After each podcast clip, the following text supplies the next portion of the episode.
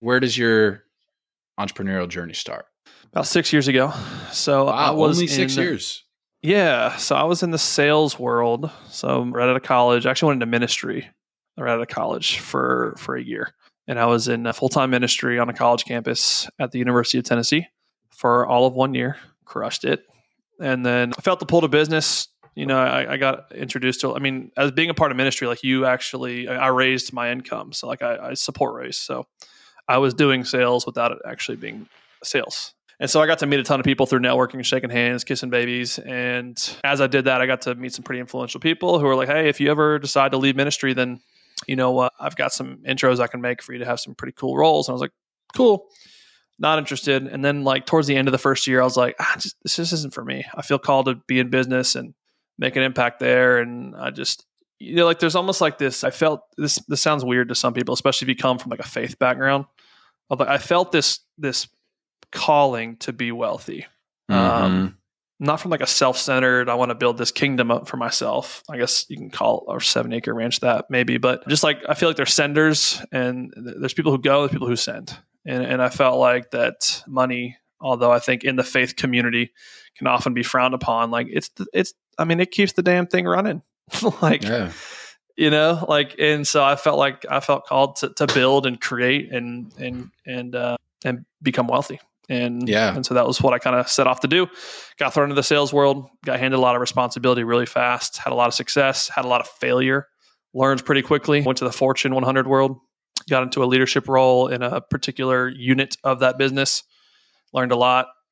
Took a VP of sales job after that for a small consulting firm.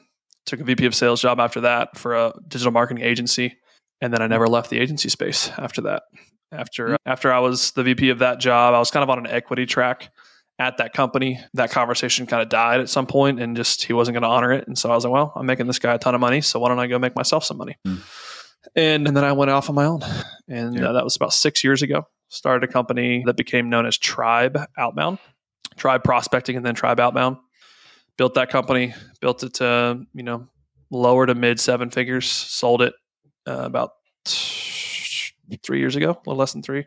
And it was a terrible acquisition, to be quite honest. Usually you think Mm. about, oh, I exited Why? for Yeah, seven I'm figures. so curious. Yeah. Because when you Earn exit, out? What, what's up? yeah. Yeah. So basically, let- uh, sold for sold sold for two point four, which is probably an undervaluation. But I was so tired of running the business, so sold for two point four. 50% up front, 50% earn out. So I got to see 1.2 on the front. You pay a broker's fee. So there's 120 grand there. So now you're under a million uh, or close to a million. And then you pay bonuses to your team. And then after your bonuses, you get taxed. And so after a $2.4 million exit, you're left with about 700 grand hmm not a bad day, right? Like I'm not going to complain about making that much money, but the earnout never worked out. It was a, As it usually doesn't.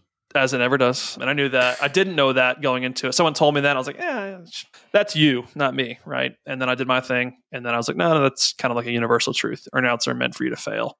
And and so within three months, the the company who bought us basically sunsetted the company, tore it all to pieces, and was like, "Eh, Whoa. they're mine. and so, but the cool part was it they freed me of my my non competes and my non solicitations and all that, and so I got to go back to building another company, and that's what ended up becoming what is now my main company, Apex Revenue, which is much bigger than Hmm. that company was back then. So Is it? Are you doing kind of the same thing that you did with Tribe Outbound? Is it the same kind of? Company? no, so Tribe was a. I mean, you there. There's a thousand of them now, more than a thousand. There's ten thousand of these outsourced sales agencies, right? Lead gen Lead shops. gen they do Yeah, yeah. totally. Um, You did it at the. I right was really time. early. I was really early on that. I just I've always been really early with my hunt. Like of this is the thing. Like even like the agency mastermind thing. I was early on building a mastermind, and so I've always been somewhat early. That's the visionary side of me. And so when I started Tribe, it was those didn't exist because all the automation tools didn't exist. Like LinkedIn was just becoming a thing. And so I was early, and then I got out at the right time because it got saturated. And then now we run a fractional VP of sales company called Apex Revenue. So what we do is essentially formerly known as sales driven agency. What we do is we come in and instead of you leasing your growth with a with a lead gen agency where you know if they go away everything goes away. You don't have control over it and I know that cuz I ran the Mhm. company. Nowadays we say hey, if you were to go hire a VP of sales, what should they do for you? They should build your entire sales operation they should hire your salespeople. They should train your salespeople. They should lead and manage your salespeople. And so we do that for them on a fractional model. So, hey, we come in, we build your sales operation, you own it. We build out your hiring system and help you hire salespeople. You own that. You own the salespeople. They're your W 2s. And all we do fractionally that is least is we manage. So we will yeah. sit on top of and lead and manage your sales operation. So that is our model. Dude, I let me let me comment here. I love that model. I've only been seeing it recently.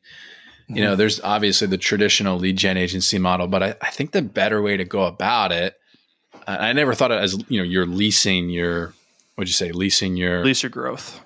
Lease your growth, yeah, by hiring a lead mm-hmm. gen agency. So I don't I, I obviously we both know dozens or hundreds and hundreds of lead gen agency owners. We know a lot of them.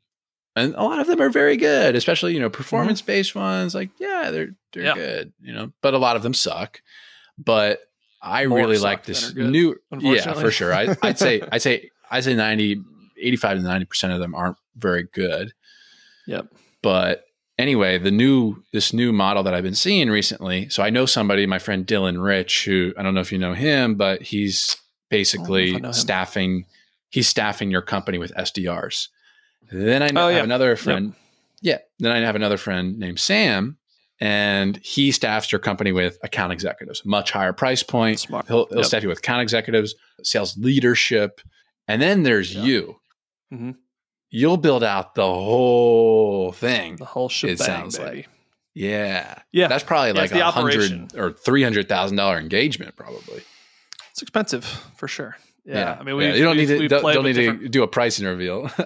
nah, but it's. I mean, it's. I don't mind. I mean, it's a six figure contract usually, about one twenty on the on the mm, average end, but usually one eighty probably. But uh, we're actually what's cool is. Yeah, I mean it, it is because our whole value prop is you can go hire a VP of sales. You'll pay them one hundred eighty thousand dollar base salary plus benefits plus commissions and bonuses. Plus they're going to go have to hire their vendors of their recruiting firms and their tech vendors and all that kind of stuff. You're going to spend four hundred grand over the course of the next twelve years or twelve months before you even hire sales reps. I mean that's not including their their, their salary. And so we're saying, hey, you can we'll do it, and we have teams for everything, so we can do everything in about a quarter of the time, and, and we'll do it for a third of the price. So quarter of the time, third of the price, and we do this all day, every day, so you know we're going to do it right. There you have it, my friends. This has been another episode of the SOP, the Smooth Operators Podcast. If you are a growing agency and you're looking for a chief operating officer who's been inside multiple multi million dollar agencies, someone who knows the systems of scale, the levers to pull, then look no further than myself, Jordan Paris and, my band of agency operations experts that I bring along with me. Go to ZeusOS.co, that is Z E U S O S.co slash apply, ZeusOS.co slash apply to apply to work with us. Again, thanks for listening, and until next time, be well.